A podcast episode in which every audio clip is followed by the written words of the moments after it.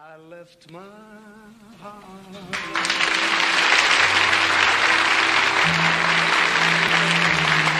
San Francisco.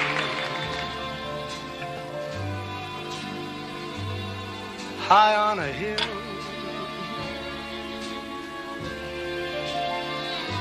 It calls to me to be well little cable cars. Climb halfway to the stars.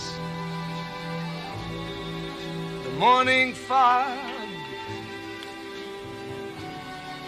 may chill the air. I don't care.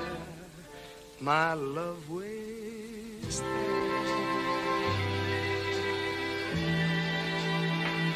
in San Francisco. Above the blue and windy sea.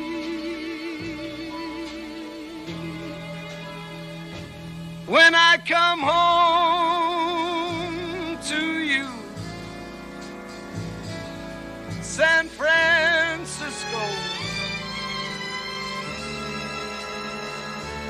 your golden sun will shine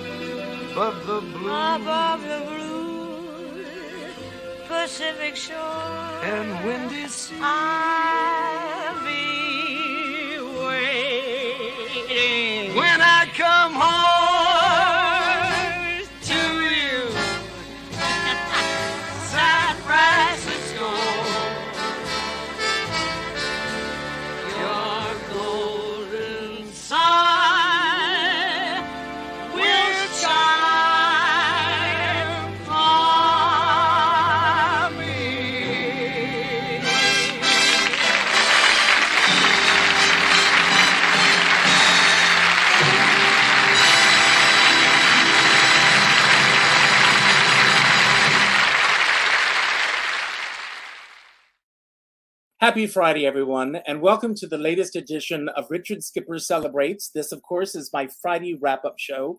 And that, of course, was Tony Bennett with the late, great Judy Garland. I know they're making beautiful music up there. That happens to be my favorite clip of Tony Bennett singing uh, He Left My Heart in San Francisco, of course, his iconic signature tune. And that, of course, is from the Judy Garland show. Uh, you know, today is a very, uh, it's called uh, Be Someone Day. And the reason it's called Be Someone Day, a teacher came up with this idea many, many years ago to encourage her children to grow out and go out in the world and to be whomever they want to be. So today is all about celebrating not only Tony Bennett's authentic self, but all of our authentic selves. It's interesting. I saw an interview this morning uh, with Al Roker uh, with Tony Bennett. And Tony Bennett not only was a great singer and had that was from 1963, by the way, that clip, and even until his 90s, uh, and with Alzheimer's, uh, he performed at Radio City Music Hall with Lady Gaga, and everybody loved Tony Bennett. I don't think that I have ever heard a negative thing about him. Not only was he a great uh, artist, uh, but he was a great artist because he also is a great painter. His uh, artwork is some of the best anywhere. And when he was asked how he would like to be remembered, he said, I'd like to be remembered as being a nice guy.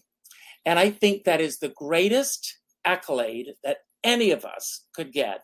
If we all strive to be a nice guy, I think the world would be a better place. And I have five very special people in on the show today. Uh, three of them uh, have actually come back. Uh, we were supposed to do a show two weeks ago, and I had probably the worst earache I have ever had in my life. Everything's fine. Uh, three of them were able to come back. Now, before we started the show today, I asked my dear friend Alan Choi in San Francisco to pick a number one through four uh, because two of our guests are together uh, and they happen to be in San Francisco. And I'm going to bring them on first.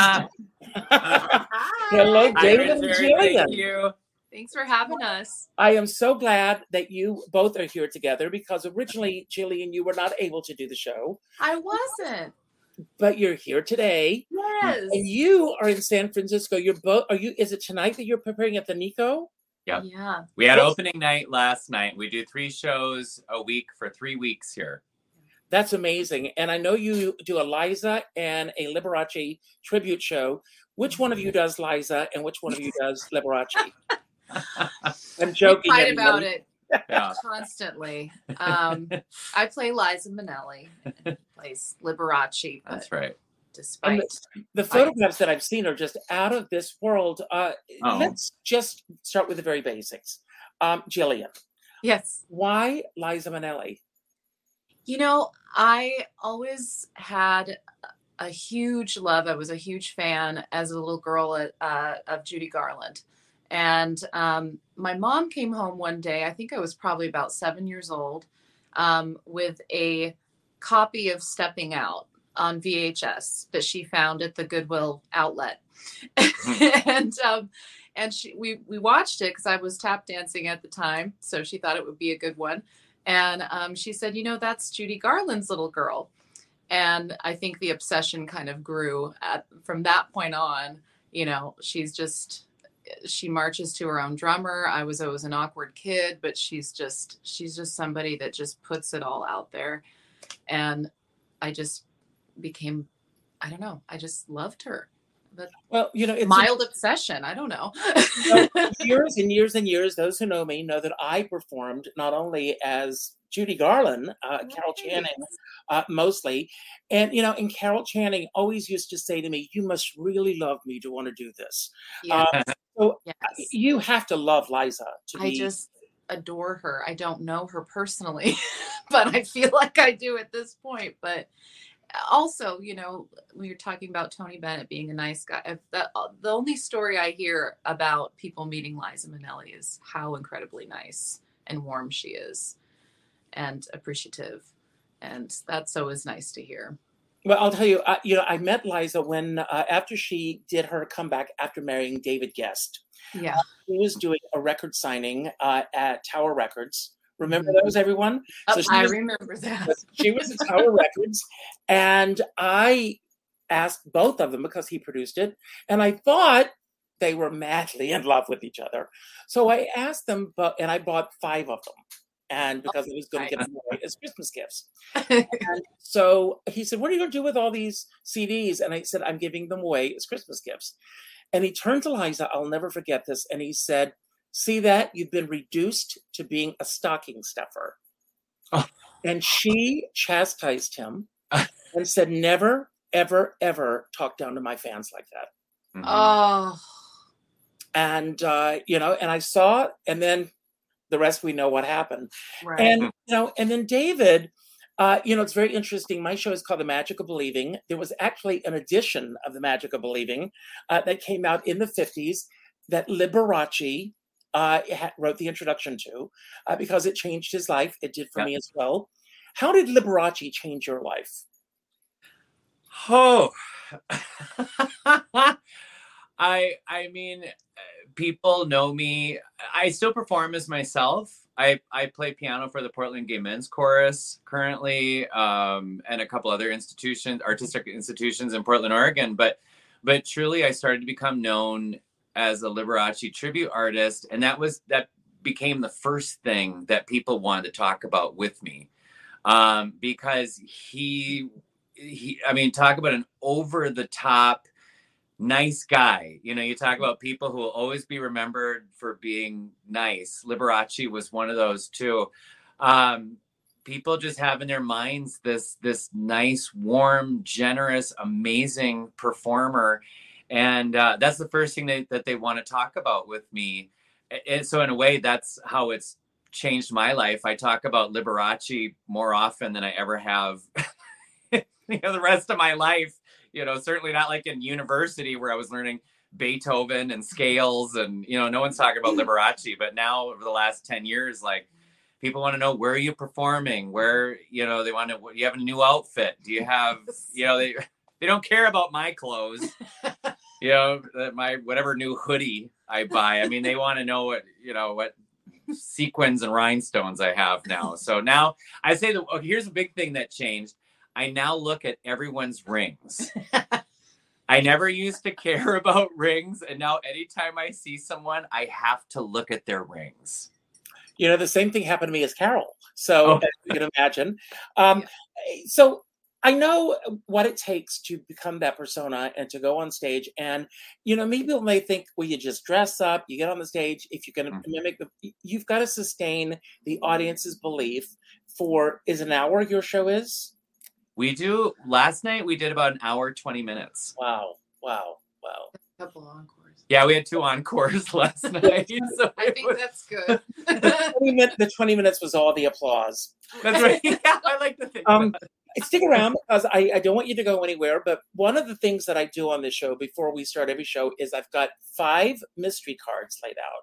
Uh-huh. So, Jillian, I'm going to let you start. Pick a number one through five. Okay, uh, two. And we'll see where this takes us. and it says, oh, I like this. Um, because we are talking about be yourself day is all and you have to be yourself to take on the persona of these great artists but what is the best advice that you've received in this business in this business, um, the best advice um, I got was to just be completely authentic and honest and true. Um, our show is it's a riot. It's funny. These two people were actually very funny, um, but it's something that I know David and I don't ever want to make something that um, looks comes off as being clownish. Um, so to just be honest and genuine and um, play the truth, you know. That's great. And who gave you that advice? Um, Jim Caruso, actually, one time. Oh, yeah, that's right. Long time ago. Talk about um, connections. Because we did we did talk with him last when we were in New York and performed at uh, Birdland, and I you know reminded him it was like gosh 15 years ago or something and um, and I said, you you know what you said to me, and he said, oh God, what did I say?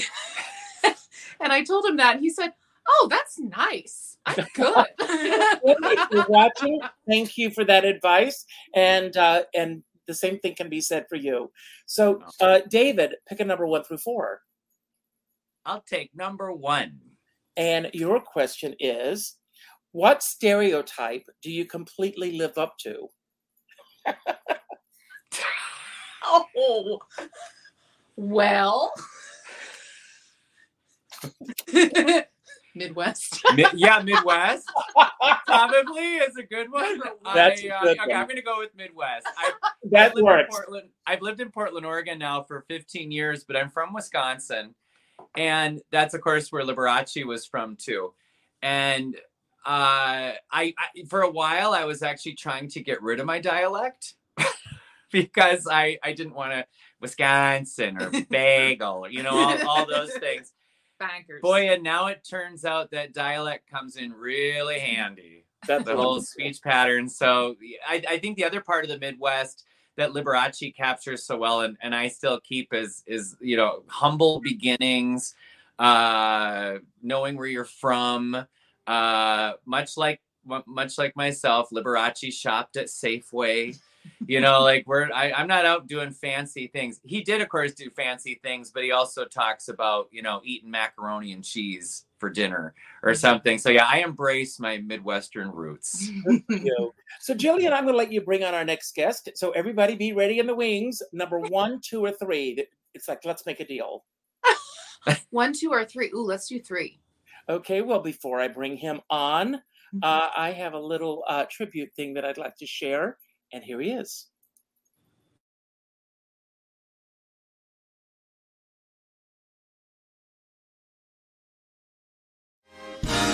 These are little town blues.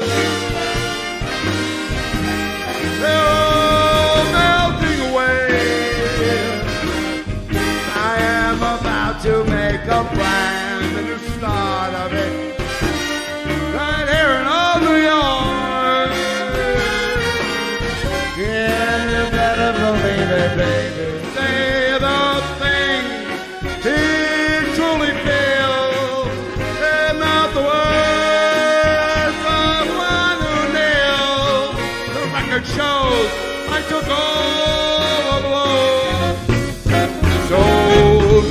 keep the party polite. Eh? Never get out of my sight. Stick with me, baby. I'm the guy that you came in with. Look, be a lady tonight.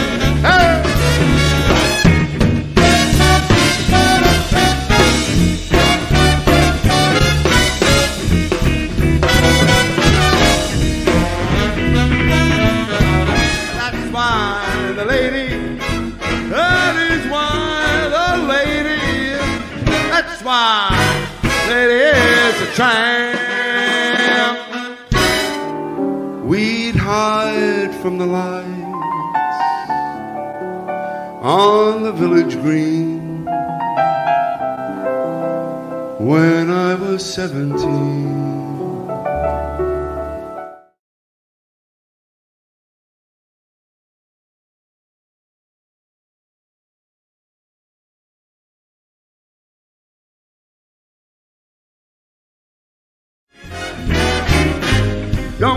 Changing just to try to please me. You never let me down before. And don't imagine that you're too familiar and I won't see you anymore. Trailers for sale or rent. For 50 cents. No phone, no pool, no pets. I ain't got no cigarettes, uh, but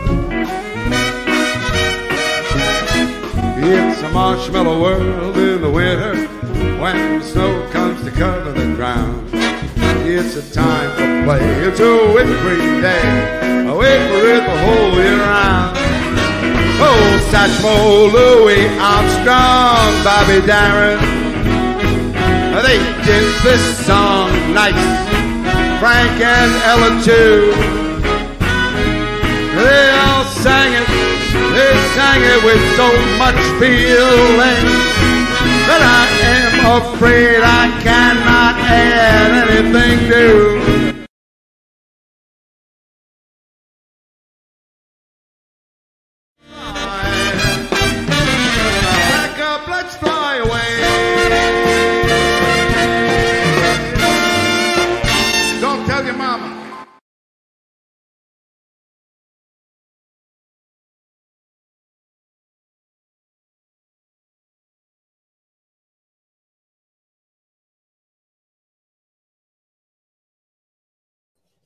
Steven, welcome back. Thank you. If I would have known you're going to show that, I would put the tuxedo on. well, uh, put the dress. uh, just like with David and Jillian, I look at them and I see nothing but sequins. I see you and nothing but a tuxedo. Thank you. Thank you. It's my Welcome to thing to wear. Well, believe it or not, you know, and I uh, and I'm sure that David and Jillian feel the same way. Getting dressed to go out in front of an audience, there's nothing like it. Not only that, I feel comfortable in it. The, Yeah. the tuxedo because I wear it so often. I, I feel more comfortable in that than I do in my pajamas. And it's part of that process of just getting out there and doing it. And no one does it better than you, Steven. Um, you know, but I, I want to ask you. I mean, it's in celebration of Tony Bennett. Uh, You obviously celebrate him in your show as well. Yeah. Um, what was it about Tony Bennett for you? And interestingly enough, Frank Sinatra called him his favorite singer. Yeah.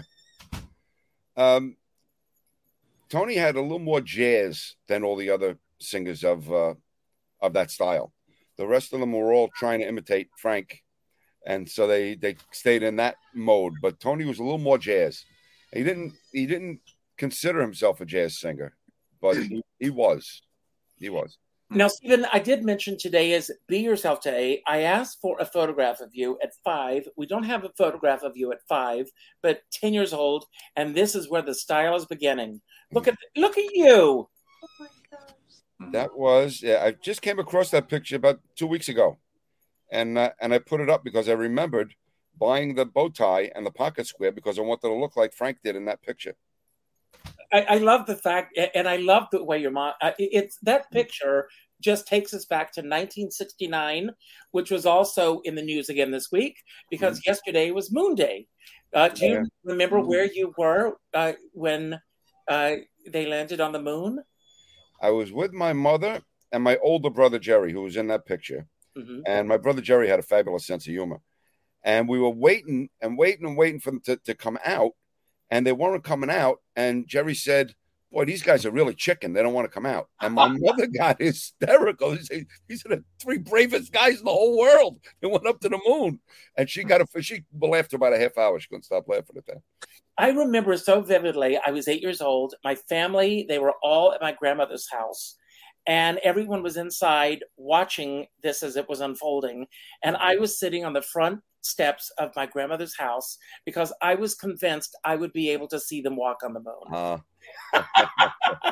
That's an eight year old Right. mindset for you right there. you. Uh, so I want to ask you what is the best piece of advice that you feel that you ever got in this business? I didn't think it would be the best, but it turned out to be. Uh, I was told whenever you do a show, always say right up front that you're not an impersonator. Hmm. Um, it was told to me by Sonny Grasso, hmm and he said, You want the, the audience to feel comfortable right away.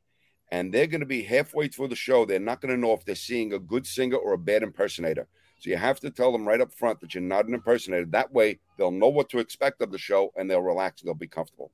And I didn't think it was, I thought it was obvious that I'm not an impersonator. But so many people come up to me after the shows and say, I'm so glad you said you weren't an impersonator because I didn't know what to expect. And that's if you go to my, my website, it says not an impersonator. All over every page says not an impersonator. So that, that was the best. Tony Bennett said the greatest piece of advice that he ever got from anyone was from Judy Garland. Okay. And she told him anytime you're doing a show, put in at least two new songs that Okay. no one else has ever heard you sing before. The audience wants to expect the Over the Rainbows, and in his case, uh, you know, I left my heart in San Francisco, but give them two new gems that they've never heard before, and they'll keep coming back. Yeah. So now, if you're going to ask me the second most important piece of advice, I'm going to take you full circles. You said Judy Garland. She said Liza Minnelli. The second was Lorna Luft. I heard her doing an interview with, this was even before I started singing. She was doing an interview with Jonathan Schwartz. And Jonathan Schwartz asked her, What's the best piece of advice your mother ever gave you? And she said, My mother always told me and my sister the most important thing was to have fun on the stage because if the people think that you're not enjoying yourself, they won't enjoy themselves. They think you're having fun, they'll have a good time. Even if you're not at the top of your game, as long as they think you're having fun, they'll have fun. And that would, would have been the second one. Now, before we bring on our next guest, you're going to actually bring them on. Um, is there anything stereotypical about you? Well, I'm Italian, so I like to sing, I like to cook, and I like to eat what I cook. So That's a good thing. that would that would be it, I guess. So you're going to bring on our next guest, and they're either behind door number one or door number two. Door number one. And I am so excited that she said yes to me uh, because she's the hardest woman, uh, working woman in show business. Uh, here's a couple of things that she's got coming up. She also is working on a GoFundMe. I think eh, GoFundMe is that the right uh, one that you're using, Tanya? Kickstarter. Kickstarter. She's doing a Kickstarter campaign uh, because you are finally going to do your own CD. Yes. And David, Jillian, Steven, if you've never heard this woman sing, go and look her up. I will be seeing her in person on Sunday night at the Salon, which is, uh, with all due respect to Jim Caruso, uh, one of the best controlled open mic nights in all of New York. How many MAC and Bistro Awards have you Uh, won? One Bistro Award and seven MAC Awards. Seven MAC Awards. So, David, Jillian, Steven, you should pop in sometime. That's impressive. Yeah, I will. Uh, you know, uh, what you- night do they do it? Oh, what was that? Is it open mic every night, or is it No, it's a Don't Tell Mama, and it's on do a they do- Sunday. And is it the last Sunday of every month, Tanya? It's it's select Sundays. So we have one this Sunday, July 23rd. Then we're August 13th, August 27th, and then we'll have 10 more salons next year. Oh, good. Okay, I'll look it up. Uh, Tanya, Yes. you uh, you do all these shows, and I don't know how you do it because talk about learning new uh, two new songs. you learn uh, an entire show every time you do this. Have you ever done a tribute to Tony Bennett? No, but that's a terrific idea. I did a tribute show to Barbra Streisand. Mm-hmm. That's somebody from sort of that ilk. But uh, I've done I've done a lot of different tribute shows. But to- I did meet Tony Bennett. I had the honor of meeting him because he was a guest at a Dutch Treat Gala. I'm part of the Dutch Treat Club, and in 2018, our uh, the, the big guest of the year was an artist named Kinsler who had painted Tony Bennett. So he stopped by and he was the nicest guy in the world. He was so gracious. He said hello to everybody. Um, and it was it was really quite something to meet him and shake his hand. And Tanya, what do you feel is the best piece of advice that you have ever received in this business? I think it's don't quit. I think it's keep going. And not even just in word, I have to say, indeed, that comes from Sidney Myer. Mhm. I am at Don't Tell Mama singing here for 25 years because of Sidney Myer, because he opened his arms and his club to me and has always supported me and always been there for me. And lo and behold, I've done shows here pretty much. I've done probably 32, 33 different shows, not performances, shows in those years. Um, and I've directed a lot of shows here. And now we do the open mic salon here. And now I get to be a booking manager here. I work with Sidney. He's been here for 40 years. I've been doing it for four years, but I love this place. I love this home. I'm sitting on my stage right now. I am I'm coming to you from the original room at Don't Tell Mama. So, for anyone who is watching right now, who happens to be in New York, saying, "What am I going to do tonight?" and you are going to say to them, Uh, come to Don't Tell Mama. "Come to Don't There's, Tell uh, Mama." there's right a seven answer. o'clock show in the Brick Room, uh, and then there's a nine thirty show in the original room tonight. Also, come to Salon on Sunday. Salon is this magnificent open mic I've been doing with Mark Janas. We will have been doing it for 18 years this August. 18 years. It's incredible, and it's a different co-host every time and a different theme, and it's just a place to come and be safe and work out. And I have to say, I credit a lot of how good I am because I'm not shy. I'm fantastic at what I do. She And sure a lot is. of that is because I've been coming to salon all these years. It's like my gym. I Yeah. come and I work out and I get in front of an audience, and there's nothing that can compare to that. So, uh, and, and I, we're going to have, show a clip in a moment from the salon uh, for our next guest. Uh, but uh, when you, um, uh, I, have got several questions going on in my head. So uh, on Sunday night, it's going to be Ann Kittredge and Alex Rybeck. They're doing uh, movie night because that was Correct. the name of her show. Mhm. Who is that? Don't tell Mama tonight. Uh, there's a show called On the Spot, which is in the Brick Room, which is these gorgeous, talented uh, young ladies from Argentina. They've been here several times. When they're in New York, they do a show here. Tonight at 9:30 is Charlotte Cassidy. Uh, tomorrow night is something called. Uh, it's usually called the Chaos Cabaret, but tomorrow night is called the Chaos Cabaret. And if you wear cowboy boots, you will get a discount. Uh, if they only wear cowboy boots, will they get a That's another thing entirely.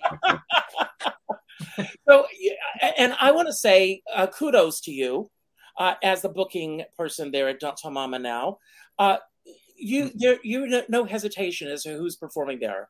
Uh, some people go, well, let me look at my list. Let me see who's on tonight. Because I mean, it's a lot of details, but it's fresh in my mind because I deal with the clients and the reservations and the book every single day, every minute of my life.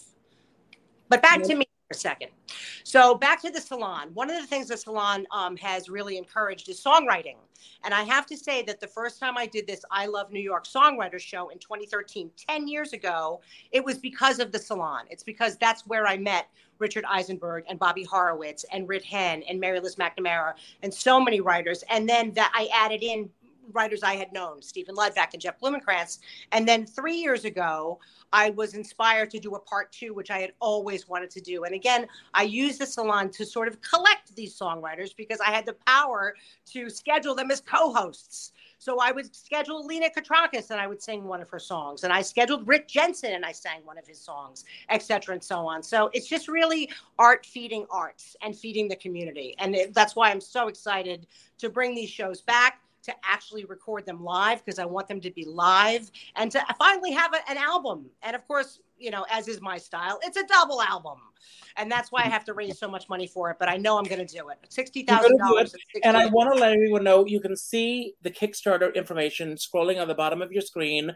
Don't feel that you need to rush and get a pencil to write this down because all of these links will be on the YouTube channel for everyone who's on the show. So that you'll be able to keep in touch with everyone, follow them, see what's going on, everything. And so the performances are in October uh, 6th, October 20th, November 3rd, November 17th. So come be a part of the live audience while it's being recorded. Here we are, live CD recording, and I definitely going to get there. Um, and uh, on Tuesday night, I am going to be a judge in the next big act. So I'm excited about that as well. Thank you, Lennie Watts, for asking me. Um, and uh, I'm going to ask you, and then we're going to bring uh, Sandra on in just a moment. Um, is there anything stereotypical about you? Well, I did start in cabaret as a blonde, the blonde leading the blonde. And I do have those moments where I just go, sorry, blonde hair. No. That is true. I mean, you know, it's such a politically correct, you know, uh, atmosphere. So I feel like I can make fun of it because I am a blonde. But that, I would say that that can be. I'm very sharp. I'm very savvy, but I have my moments when I'm just like, hello, uh, um, um, uh, I'm uh, okay. I'll tell him. That's I'm a blonde happens. too. There you go. I used to be. I was never a blonde. I'm a bold. So, uh, Stephen, uh, you did. We didn't pull a mystery question for you. So one through three, Uh, three. and your question is, um, i- it's a statement, and then I'd like you to go with this. You're in charge of how you feel, and today, let's choose happiness. Do you feel that you are definitely in charge of how you feel every day? Yeah. Yeah, I do. I make sure that I that I do.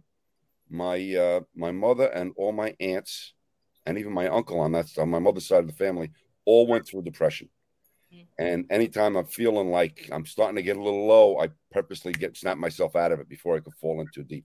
Luckily, myself, I've never gone through through depression, but I'm aware that it could happen to me because it's in my bloodline. So I always make sure that I'm I'm in control. And same question for you, Tanya. Uh, yeah, absolutely. And I come from depression, and my dad was depressed, and he actually committed suicide when I was seven. Mm. So I got treated for it, and I'm very grateful. And uh, I'm grateful to be here. But every single day, yes, I have a fantastic life because I choose to have a fantastic life, and I do everything I can for happiness. So yes, I do want to say we had, uh, you know, I live very close to the Palisades Mall uh, here in Rockland County, and uh, yesterday a woman committed suicide at the mall.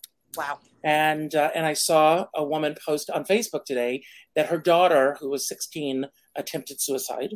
Wow. So I applaud both you, Stephen and Tanya, for even bringing this up because if you feel that low, you know, please uh, call the suicide prevention hotline. Talk to someone who can help you uh, get through this. I And actually do um, a benefits for a group called Warrior Shield that helps um, service people, veterans, and first responders. That a lot of times when they get the PTSD, they go to see these doctors and they put them on drugs right away. And Exactly. they get more screwed up. So this organization teaches them uh, yoga and uh, therapy, to, to meditation, and things to get through without going on the drugs. So it's a very worthy cause. Warrior Shield is called. Well, the meds help me, but I have to say anything. Reaching, speaking about it, reaching out, saying help. Yeah. Mhm. Absolutely. And Tanya, there are two questions left. So pull the number, and then we're going to pull up our next guest. What are my choices? What are the numbers? One or Number two. one. Number one. And your question is how do you get in the way of your own success? Or do you? I think in in my past, I have not reached out for help. This is the first time in my life I'm reaching out for funding. I want to make mm-hmm. my life bigger. I want I want to have a recording. I want these songs to be heard. And you know, typically what I've done is just, you know, I pay my musicians before I pay my rents, but it's kept everything very small. I want to break out of that. I want to have a bigger audience and I want to have the, you know, the chutzpah to say, help me do this because this this is a great and worthy cause and and and I'm and I'm worth it, and it's worth it, and I've been doing this for a long time, and you will not be disappointed by the results. No, you will not, and I am there behind you. And uh, speaking of great results, uh, our next guest lives on the edge of every day. Mhm. Uh, but before I bring her on, I have a clip. She will correct me if I'm wrong, but I think this is from the salon. Here she is.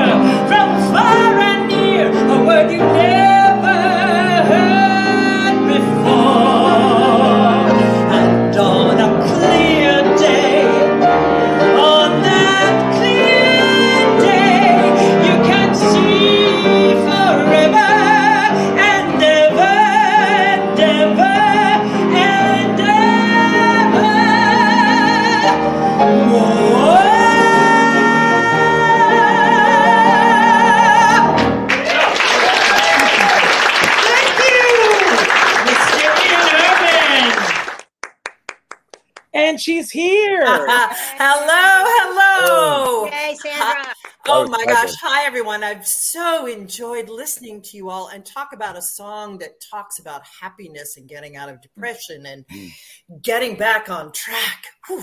Thank you for sharing that, Richard. Well, I, you know, I had it in my files and I went, I hope I can find this. And that's the one I said I found it. So I was looking for that. I wanted to share that the last time that you were scheduled to be here. And so things get lost sometimes and I found it. Mm. So welcome to the show. Uh, you are uh, living on the edge of every day. So tell everyone what that means. Oh my. Well, uh, the edge of every day is sort of my my the way I walk in the world. It has really become my spiritual platform and the way that I think about my life. I I don't I'm never in the center of any community that I'm in. I always walk along the edges of the communities and I hybrid them and I think of myself as an edge walker and as somebody who's an innovator and someone who looks around the corner at the future. So I'm not quite in fully in any of the worlds I'm in, and Richard knows, and Tanya knows that I'm in I'm in three different communities. I'm in uh, a leadership community. I'm in a spiritual community as an interfaith minister. And I'm also still a, a professional actor, singer, voiceover artist. So I find ways to weave all of those things together and hybrid them and bridge how it is I want to work between those areas. And I, it really comes alive for me in each and every day um, I just can always see the dichotomies of life and the, you know, in this one moment, we want to choose happiness, but we are depressed and we want to be able to be present to what that grief or that sadness can gift us with, but we don't want to be consumed by it. So to find that edge between honoring that and still embracing our joy, our happiness in life that's really my understanding of the edge of every day. I love that. Wow. And you you live and walk and breathe and talk the talk. You do it. And I know oh. this. I mean, I reach out to you when I need uh, to a little advice, and uh, important that we all do that. Everyone, find somebody that you can reach out to. And I thank you for being there when I do reach out. Uh, so it is Be Someone Day. You're obviously someone. Uh, but tell us about this little someone. Uh, I love that. I love that. Well, that's so me. I mean, just so the laughter and the the the the joie de vivre. I mean, uh, just walking through the world with a, an aliveness and a personality, and and and you know, of course, as as we all go through, finding our ways of pushing through the feeling of having that squelched. You know, mm-hmm. I think that there's no human being on the face of the planet, particularly performers that are, have been told, "Oh, you're too much, or you're too this, or you're too big," and, and I'm six foot tall, and I'm this, and you know, and and my stereotype is the diva and and the showgirl and all those things, and it's too too much, and so we can sometimes level it down, but you know, you can see it right there, the aliveness. And I look at she that girl's on my website, and I look at her so, somewhat frequently to remind me of stay with it, stay That's with it, hmm. keep same, grabbing life. Same question that I asked Tanya: uh, How do you get in the way of your own success? Oh, that's a great question. Um, and I loved your answer, Tanya. It's so true. Um, um, asking for help it's a big it's a big thing um, at you know uh, and and not asking for help is somewhat of a survival tactic at least it has been for me um, but i think maybe some of the other ways that i i haven't that i've held myself back is i do I have a lot of interests, and so I don't all. And because of what I said about walking on the edges of communities, I don't always dive in and share fully what it is I can do. So all of a sudden, you know i'll come out with something and people will go oh my i had no idea you you could do that or you knew that or what you know so it's really a sense of feeling uh, in conjunction with that aliveness just just not backing away from sharing it all great answer and uh, mystery question there's one left um, it's a statement and that uh, it's a, it's a task for you to do to reevaluate a long held belief oh. meaning, uh, is there one that I haven't reevaluated? Because I, I, I pretty yes. much dig yes. all up. Well, I th- this is this is kind of crazy, but this just came up in a in a kinesiologist appointment. Um, um, could be on the verge of being too woo woo, but it's you, Richard, and I'm going for it. Um, you know me, I'm woo woo. That's my middle name. Um, I uh, going through the se- session. She's a bit of a shaman, and she out of the blue asked me. Um, actually, you know what? I'll just back up. I'll another reference to this story. But I was born two months premature. And I have had heard in my past that your how you were born affects and can really uh, have a great impact on how you move in the world. And I sort of adopted that belief that because I was early, that I, you know, my timing might not always be right. I might be too early for things and and not there at the right time. And then I had the most amazing uh, reevaluation of that. In that, because I'm an edge walker and because I'm psychic and because I look around the corner and I'm an innovator I do see the future, and that is early. And it just popped open my whole understanding about early being a good thing, as opposed to, you know, that there was somehow something bad about that, that it had a bad effect on the choices that I was making throughout my life. Good. What a great answer. A lot of lots in there. Um, those of you who know me, who watch the show on a regular basis, I am all about bringing positivity, spirituality. Uh, I, I, that's how I try to live my life, and it's all about the creative process. I love creation. I love to see other artists. Uh, Tanya, you know this about me. Uh, I love to be on stage more than anyone's business. also, I love being in the audience. I Mm-hmm. love being there and I celebrate artists. Carol Channing used to be the spine of her audience.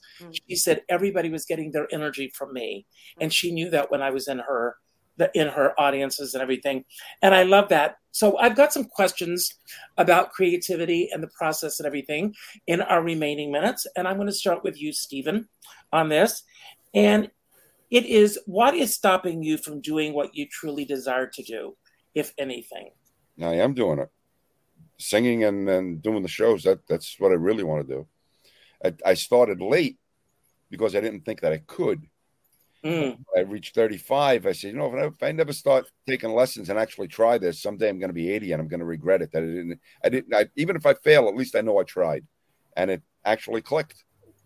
Thank So you for saying doing that. You know, because I think that's the hardest thing. It's taking that first step. Yeah. And uh, so thank God you did. Uh, and now I'm going to get to uh, David and Jillian, and I'll start with you, uh, David. Uh, David, who was the best mentor that you've had in this business, and what made them a great mentor?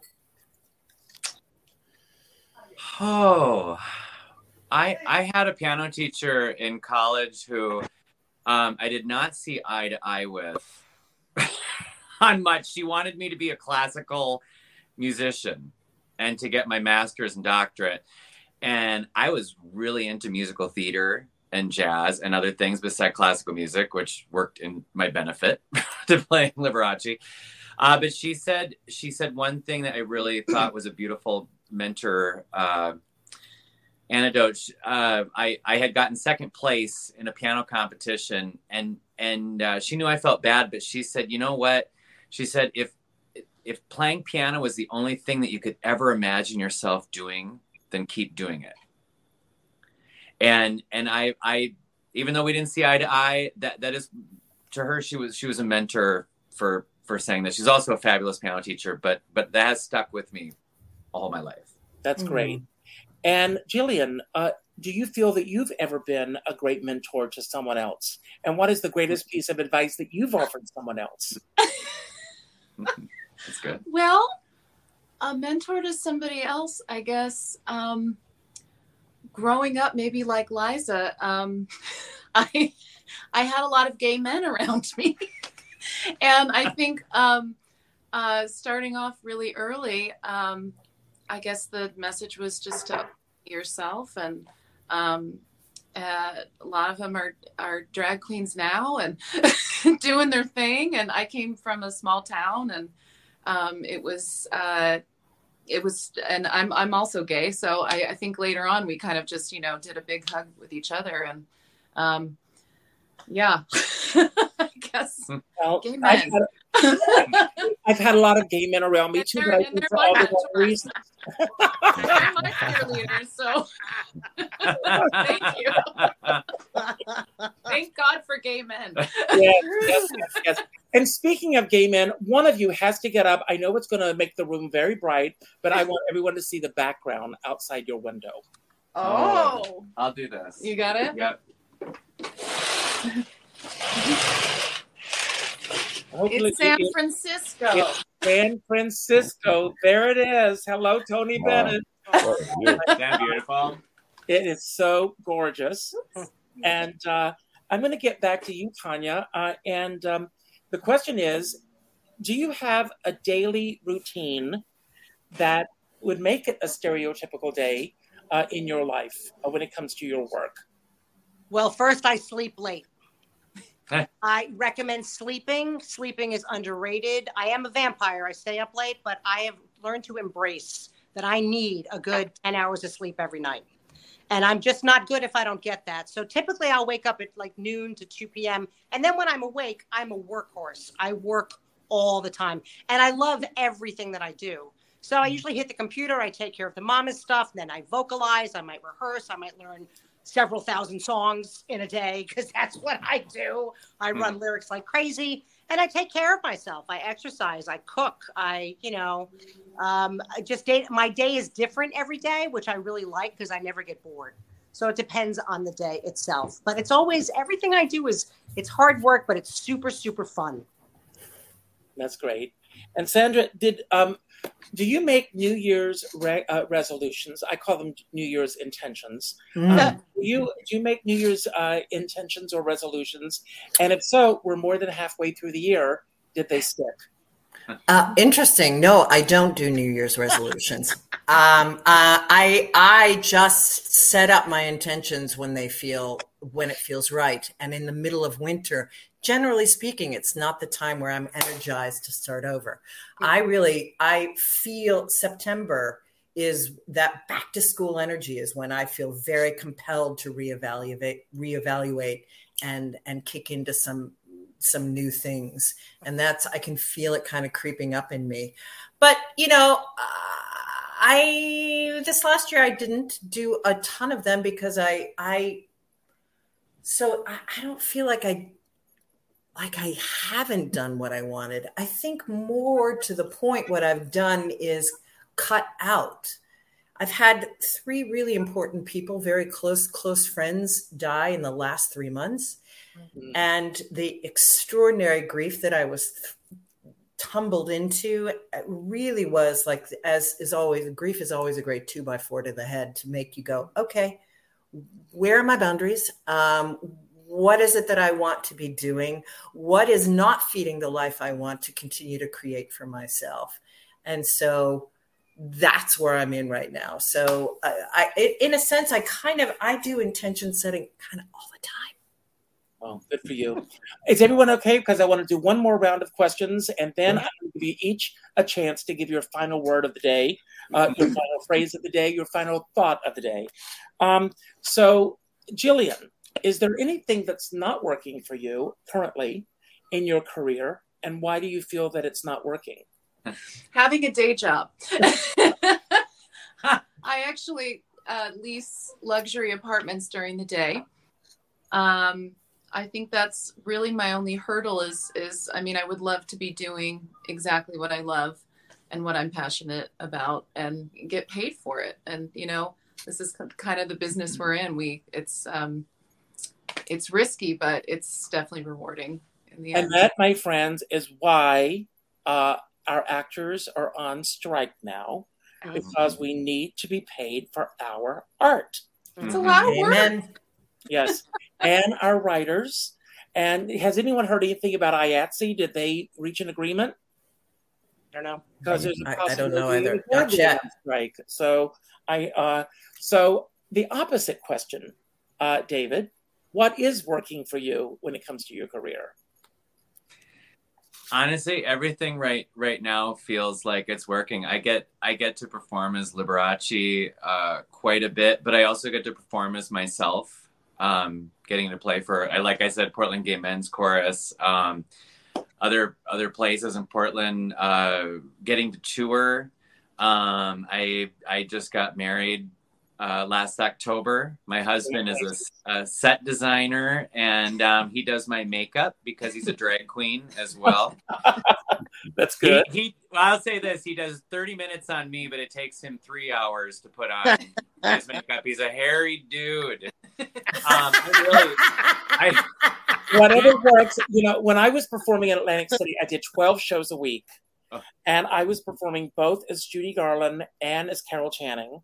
And I had to learn a fast way to do my makeup. Otherwise, I was going to spend many hours in the makeup chair. So I don't know if you all remember a comedian named Pudgy. Uh, Yeah. Pudgy and I were doing the show. I'm getting ready to go on one night and I'm dressed and I'm going, something's not working. And I couldn't figure it out. And I called Pudgy into my dressing room and she almost fell over laughing. She said, You've got Judy Garland's face, but all the accoutrements of Carol Channing. so yes, that's how bad I was. So, Stephen, my question for you is, uh, and you, how how many years have you been uh, performing consistently? Because you have one of the longest running gigs in New York. Yeah, 21 years. I, I started uh, last month. It was 21 years since I debuted at Tavern on the Green. That was where I started. And the Carnegie Club I've been doing every Saturday since 2004. Uh, it's the same songs, same jokes, same exact show every uh, every Saturday. So it is the longest running nightclub show in New York City because nothing's been changed. That's Hmm. right. So yeah. Uh, have you thought about applying to the Guinness Book of World Records, or are you already there? Oh, no. No, I'm serious. Uh, I don't. I don't know if they have a category for that. well, create one. Start one. Yeah. Yes. Sure. Sure. Um, Tanya, what is the most hopeless moment that you have felt in your career, and what got you through it? Well, I'll tell you, there was a point where I was just auditioning and auditioning and auditioning and not getting hired and so frustrated. And that's when I turned to a good friend of mine who was auditioning, auditioning, auditioning, and not getting hired, Susan Hackett. And we just said, fuck it, let's just do a show. And that is how we came into cabaret. We created the Blonde Leading the Blonde. We did our first show for Equity Fights AIDS. We raised a thousand dollars, and I just continued with it. You know, so there's no hopelessness here. You know, my issue is always money. It's always money. I Mhm. need to pay my rents, you know, but I've never let that rule me. And I've had many side jobs along the way. And I have to say, honestly, for the first time, I'm 57 years old. And for the first time, I have no side jobs. My mm-hmm. job is I'm a booking manager at Don't, Don't Tell Mama, which I work on commission. I'm a director. I make a decent living as a director. And all I need is to do that more, is to do that more. And then that funds my performing. So I'm, you know, no hopelessness here, baby. I just keep going. Good for you. and Sandra, what makes you the happiest about the business that you're in? Oh, nothing. No, I'm kidding. Um, uh, the happiest. Well, I think for me, because I love turning on dimes so often, and and I've loved watching the way I, I've developed shows. I've loved watching the way that I've been involved in the process of seeing shows get developed, um, my own as well. Um, I think I'm I'm just at the threshold of trying to uh, really set the time. I'm going on vacation to Glastonbury, UK, to, to, really set the stage for writing this I, this play that I have the idea for, and I'm so excited that the the, the newness for me, always the the newness and the development of the new show, is really my happy place. That's wonderful. Well, I'll tell you, as I've said, I love being on stage. I love being in the audience. I am I'm a fan of all of you. So I want to thank you all for saying yes to me because in this business, it all boils down to whether you say yes or no. And I find the more often you say yes, the better it turns out. And so I want to thank you all for being here. And um, before I let you all have your final word, a shameless plug. I am hitting the boards again, and I will be in Provincetown on August 5th, which is the actual 44th anniversary 43rd anniversary of my arriving in New York City. Oh, August wow. 5th, 1979. Uh, and my new Richard Skipper mug came today, which is celebrating that. So everyone who comes to my show Mhm. may win not only this, but some more swag. I've got lots of surprises. You never know who's going to show up, what's going to happen. As you can see from this, uh, I wing it. I just go, you know, and see what happens. I want to bring up a comment uh, that just popped on the screen, and uh, and I love this, Cami. And it says, uh, Tommy, sorry. Hello, guys. I'm not sure how I came across this channel, but I am enjoying your conversation. It may be an algorithm thing. I'm in North Jersey. Um, and it, then another one, this must have popped up due to a conversation I had with a friend yesterday who was laid off stagehand in New York City. Um, I hope that he's not going to be laid off for long. Um, I hope it won't be your last time. Uh, consider subscribing to Richard Skipper Celebrates. Uh, leave a comment on YouTube about this show because that will raise the uh, level, uh, the ranking, and it will keep us moving up. And everybody, have your friends do this. So I'm going to give you each a chance to have your final say today. It could be about anything that we spoke about that you want to build upon, anything that we didn't speak about that you wish that we had, or just any final message that you want to leave with everyone who's watching today. Um, I'm going to pick Tanya when I finish. So, Tanya, think about what you want to say, and then you will pick the next person, and so on until only one or two people are standing. And then when you say goodbye at the very end, the credits will roll. Those who watch my show on a regular basis, you may get tired of hearing what I have to say, but I end this every show by saying the same thing. Go out and do something nice for somebody else without expecting anything in return. Last night, I went out for an ice cream cone, and the two young uh, women uh, found out that they didn't have enough money. So I said, It's on me. And they both looked at me like, Who is this crazy man? And they said, You're a real angel. And I said, Well, it's nice to be called that, but we should all do it. And the next time you have a little bit more money on you, do it for the next person you see. And they said they promised that they would do that. I don't know who they were.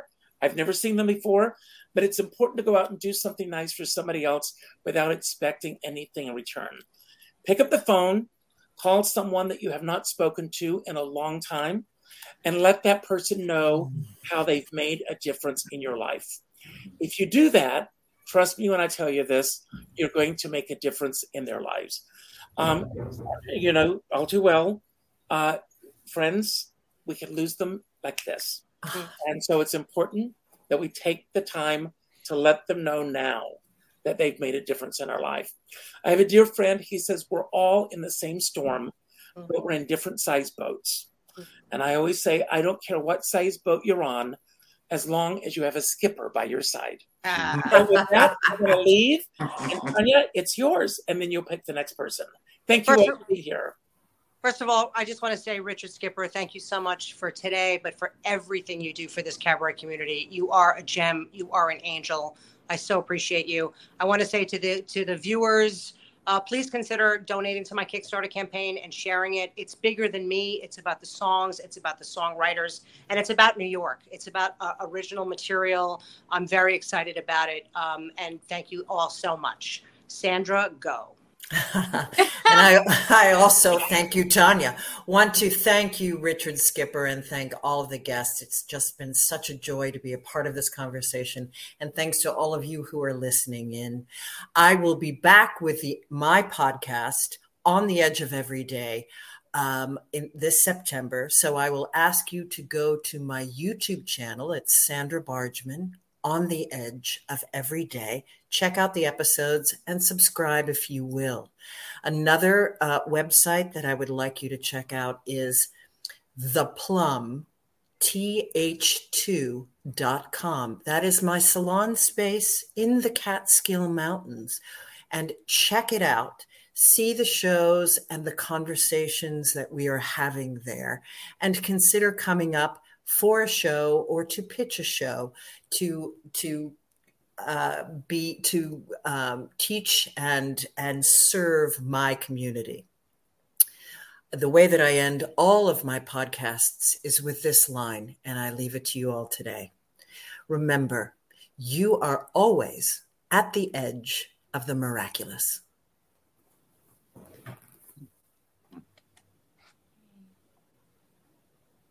Thanks, Richard.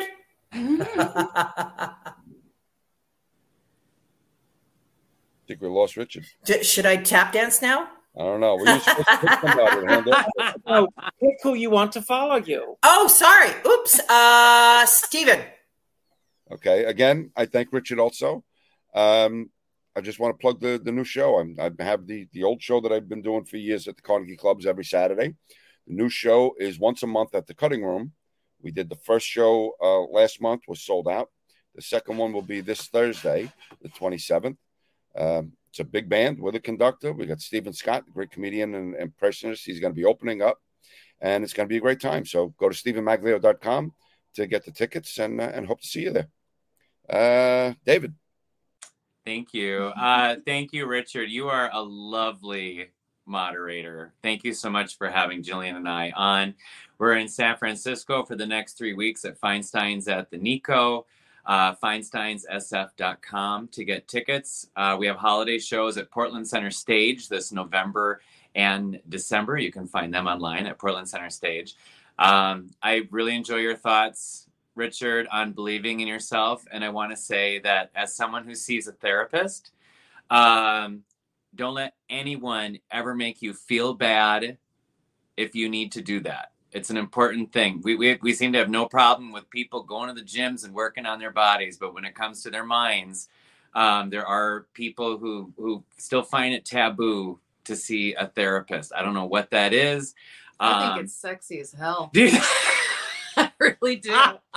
Go to therapy? Call me. honestly, if, if you have the means and the gumption and you and you you know need to get out of a funk or you know need to see someone, do it. Don't let anyone make you feel bad for doing that. Jillian. Oh, me? um, I guess uh, mental health aside, life is a cabaret. Go see a show. Go support artists. Go see real breathing Go people. See breathing people that you can t- don't touch them and don't heckle them, but go and see a show. It is therapeutic. It's it's not free therapy, but it's cheaper therapy.